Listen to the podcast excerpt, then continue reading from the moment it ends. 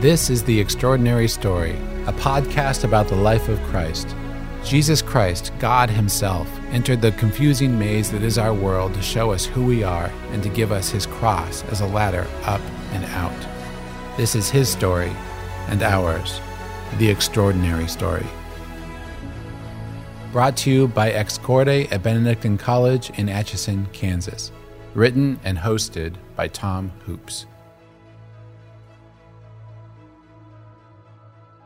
All right, so today we're going to talk about the three temptations of Christ. A couple of episodes ago, we looked at the finding of the child Jesus in the temple and faced the fact that we all have to separate from our families one day.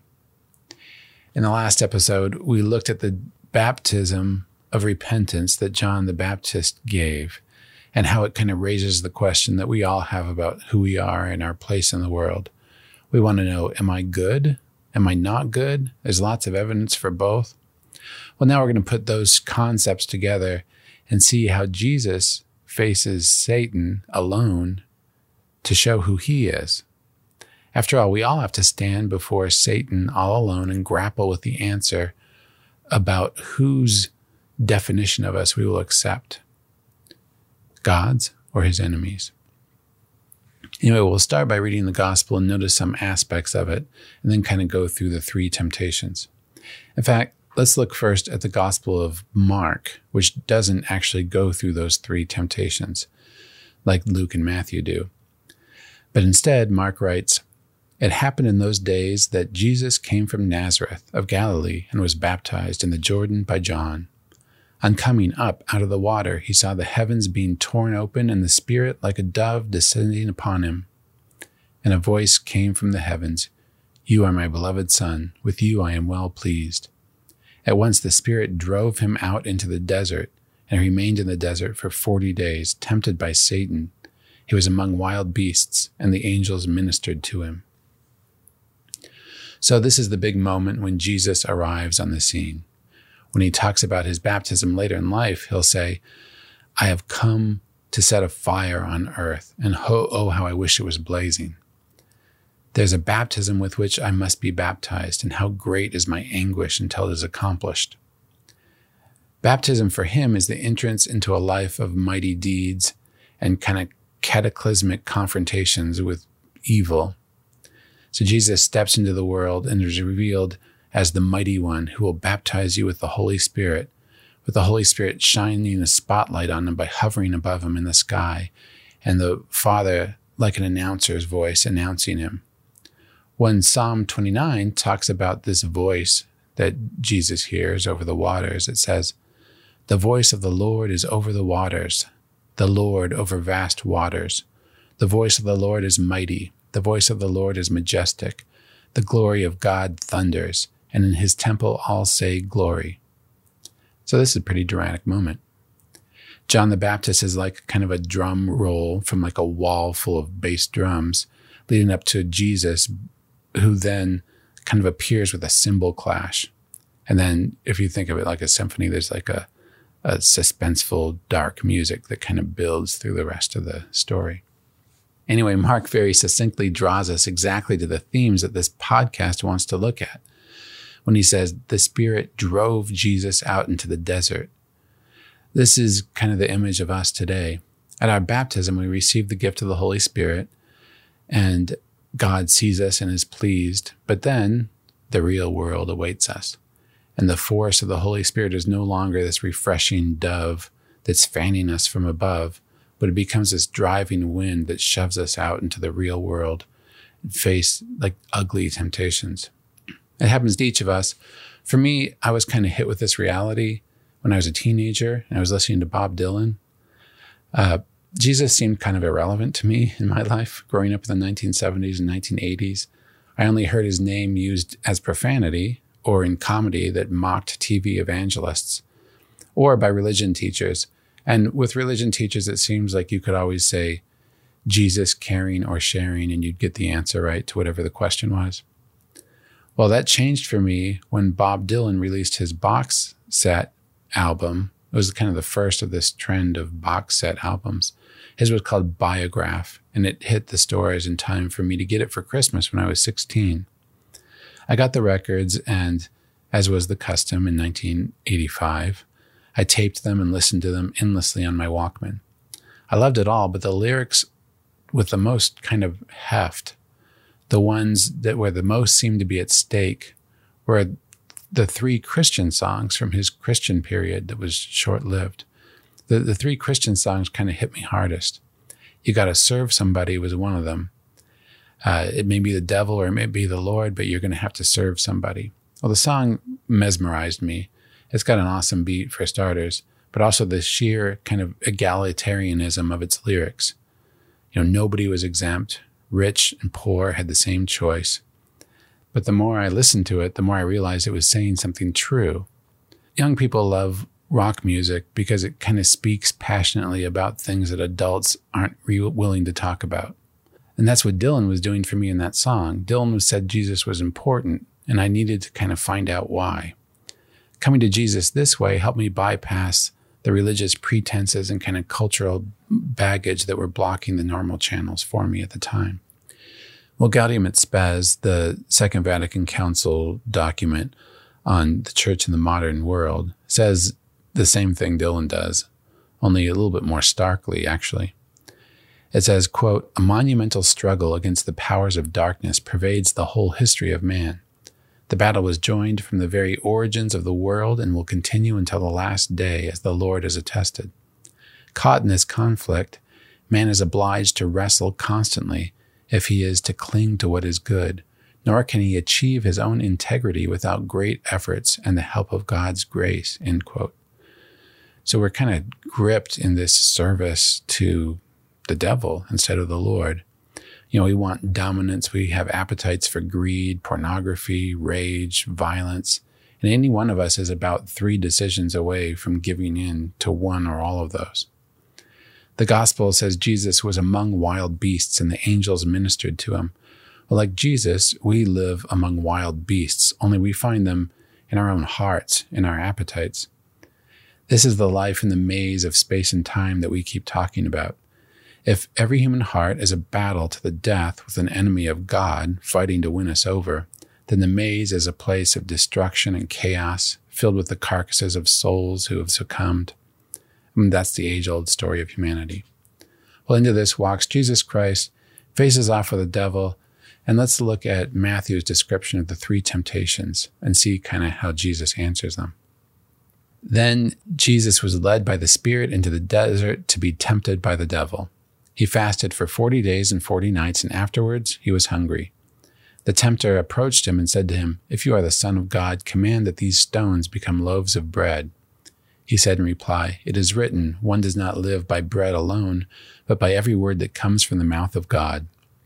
Then the devil took him to the holy city and made him stand on the parapet of the temple and said to him, If you are the Son of God, throw yourself down, for it is written, He will command His angels concerning you, and with their hands they will support you, lest you dash your feet against a stone. Jesus answered him, Again it is written, You shall not put the Lord your God to the test. Then the devil took him to a very high mountain and showed him all the kingdoms of the world in their magnificence. And he said to him, All these I shall give you if you will prostrate yourself and worship me. At this, Jesus said to him, Get away, Satan. It is written, The Lord your God shall you worship, and him alone shall you serve. Then the devil left him, and behold, angels came and ministered to him. Like I said, that sums up the battle that mankind has been waging since the beginning of time. And the gospel shows how Jesus fought the devil at this age old game and won. So notice that f- the first thing the devil does is try by tempting Jesus' flesh. So from the very beginning, Satan has objected above all to the very fact that God was planning to become flesh, to be incarnate. He was disgusted by the weakness of human beings and, and he kind of spent a lifetime trying to prove that God was an idiot for making fleshly creatures that are like angels. And the way he did it was trying to exploit our flesh at all the major turning points in salvation history. In his words to Jesus, you can hear echoes of Satan promising Adam and Eve, When you eat of this fruit, your eyes will be opened and you will be like gods. You can hear echoes of the Israelites complaining to Moses, longing for the days of slavery when at least the Egyptians took care of their food. And you can hear our own slavery today. We too are tempted to follow our appetites, to shrink our souls to the size of material comforts and take control of our own providence rather than rely on God. Satan was sure he could do the same to Jesus that he had done to the rest of us.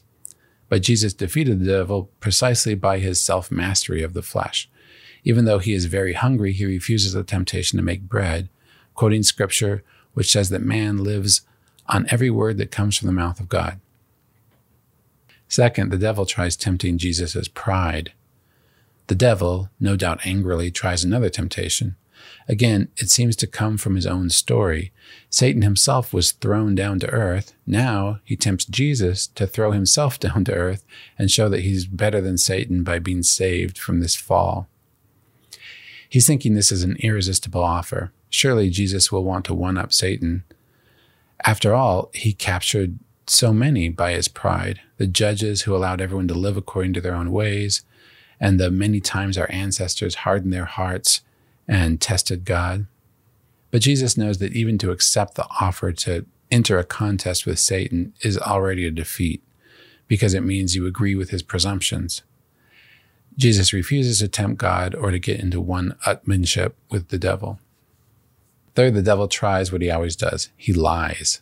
He tries tempting Jesus by a false promise to deliver all the kingdoms to him. This is exactly what worked with Adam and Eve. Satan told them that if they ate the fruit in the garden, quote, you certainly will not die. For God knows that when you eat of it, your eyes will be opened and you will be like God, knowing good and evil.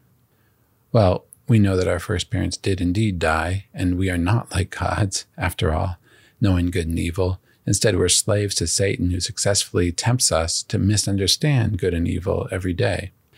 Now, the devil tells Jesus he will give him all the kingdoms of the world if he will only worship him. Devil who lost heaven is promising the world. This won't work on Jesus.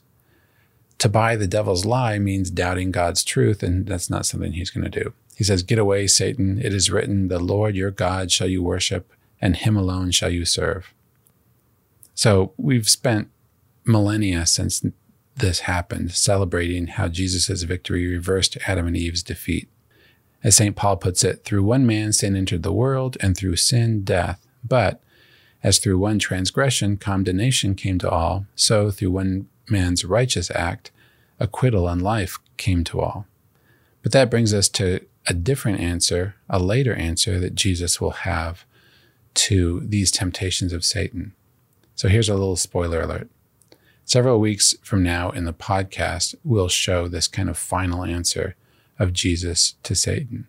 Jesus will go to the cross to actually deliver on the false promises of Satan, but on God's terms. Satan enslaves the world by promising comfort, power, and glory in this life on his terms. All right, so let's compare the first temptation to turn stones to bread with Holy Thursday when Jesus turns bread into his own body and blood. Jesus, remember, was led by the Spirit into the desert for 40 days. He ate nothing during those days, and when they were over, he was hungry. The devil challenges him If you are the Son of God, command this stone to become bread. We know how Jesus will answer Satan in the end because we see it right in front of us today the Eucharist. Jesus says, It is written, one does not live on bread alone. Well, where does that quote come from? Where is this written? Well, it's written in the story of Moses, who told the hungry Israelites, Remember how for those 40 years the Lord our God has directed all your journeying in the wilderness, so as to test you by affliction, to know what was in your heart, to keep his commandments or not. He therefore let you be afflicted with hunger, and then fed you with manna a food unknown to you and your ancestors, so that you might know that it is not by bread alone that people live, but by all that comes forth from the mouth of the Lord. End quote. So Jesus is answering Satan by talking about the manna in the desert. Well, Jesus will talk about the manna in the desert again later in the Gospel of John, where he says, very truly I say to you, it is not Moses who has given you the bread from heaven, but it is my Father who gives you the true bread from heaven. For the bread of God is the bread that comes down from heaven and gives life to the world. Then he adds, I am the bread of life. Whoever comes to me will never go hungry, and whoever believes in me will never be thirsty. End quote. So Satan wanted him to turn stones into bread, and he did Satan one better by turning himself into bread, in the bread of life, on Holy Thursday at the institution of the Eucharist. In the Gospel of Luke, the second temptation is the temptation to gain the kingdom Satan's way. Jesus answers this one on Good Friday from the cross. Luke reports, Then he took him up and showed him all the kingdoms of the world in a single instant. The devil said to him, I shall give you all this power and glory, for it has been handed over to me, and I may give it to whomever I wish. All this will be yours if you worship me. This time, Jesus quotes Moses' instructions on how the Jewish people are supposed to live in prosperity. You shall worship the Lord your God, and him alone should you serve. So Jesus wouldn't take Satan's kingdoms from him on Satan's terms, but he did take Satan's kingdoms from him on Good Friday, not by bowing to Satan, but by bowing to the Father's will and mounting the cross. Remember, Pilate asks him if he is a king. He is, but he says his kingdom is not of this world. So when Satan offered to crown him with gold in the desert, Jesus refused. But on Calvary, he is finally crowned with thorns. Satan said he would robe him in majesty. Instead, Jesus chooses to be robed in mockery. And now, in every crucifix, Jesus towers over the world as the conquering king wearing his crown of thorns. So the third temptation is for Christ to be saved in a dramatic fall from the temple. Instead, on Holy Saturday, Jesus comes from below to save us. Let me explain. Last in Luke, Satan takes Jesus somehow to the top of the temple in Jerusalem and says, If you are the Son of God, throw yourself down from here. Satan even quotes Psalm 91 to try to make his case. For it is written, He will command His angels concerning you, and with their hands they will support you, lest you dash your foot against a stone. It sounds so nice and religious, and that the angels are going to save Jesus. But of course, Jesus is God himself, and he doesn't need angels to save him. So the very next line of Psalm 91 is You shall tread upon the asp and the viper, you shall trample down the lion and the dragon. So on Holy Saturday, Jesus descends into hell, plundering the viper's stronghold of souls and rising from the dead to cripple the prowling lion and snuff out the flames of the dragon. And notice how each of these reveals our role in this story. So Jesus gives us the Eucharist so that we can fast from what our appetites want from the world. Christians have always fasted. In our time, it's a precept of the church that we should fast on Good Friday and Ash Wednesday and abstain from meat on every Friday year round. In America, you can do a substitute if you can find one as significant. We fast because we are all too easily made into slaves to our appetites. We're putty in the devil's hands if we can't control ourselves. Second, we fast to remind ourselves who our real master is and where our real happiness lies. One does not live on bread alone, as Jesus says. The happiness God offers is not the temporary, partial happiness of a full stomach. That's the kind of happiness a skunk gets when it finds a half tub full of sour cream in the garbage. Our happiness is the forever, deep happiness of uniting ourselves with God, the happiness a monk gets at morning prayer. Second, Jesus gives us the crucifix so we can remember to pray. The lesson of the crucifix is, Thy kingdom come, Thy will be done on earth as it is in heaven, right? The Lord's Prayer. That's what's happening in the crucifixion the devil shows Christ all the kingdoms of the world to try to distract him from worshiping God. Christ refuses. For us, it doesn't take him going to those great lengths. All he has to do is show us our smartphone or a work project that needs to get done at mass time or a new video rabbit hole on YouTube to crawl down as we're planning to say the rosary.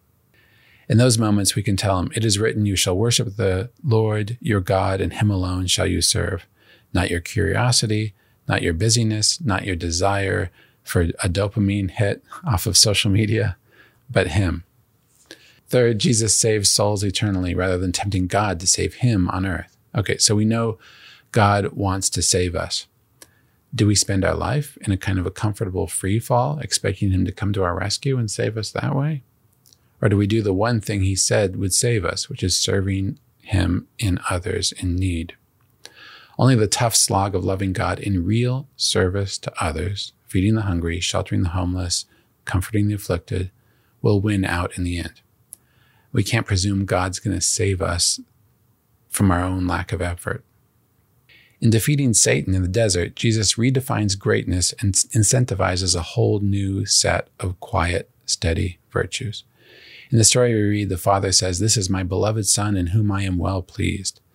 Isaiah told us even more about what God was getting at. In Isaiah, God says, Here is my servant, whom I uphold, my chosen one, with whom I am pleased, upon whom I have put my spirit. I have grasped you by the hand. I formed you and set you as a covenant of the people, a light for the nations.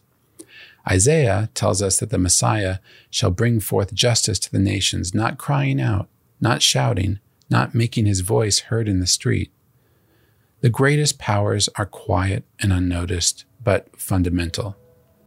The movement of the earth, the growth of seeds, the oxygen in the atmosphere that keeps us all alive. This is the kind of power Jesus Christ is in the spiritual life.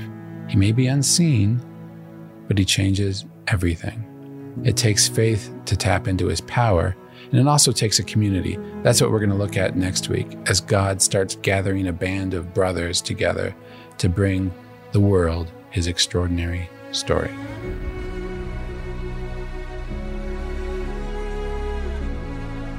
The Extraordinary Story is written by Tom Hoopes and produced by Ex Corde at Benedictine College in Atchison, Kansas. Our mission is to produce media that will transform culture in America through Benedictine's mission of community, faith, and scholarship. Visit us at excorde.org.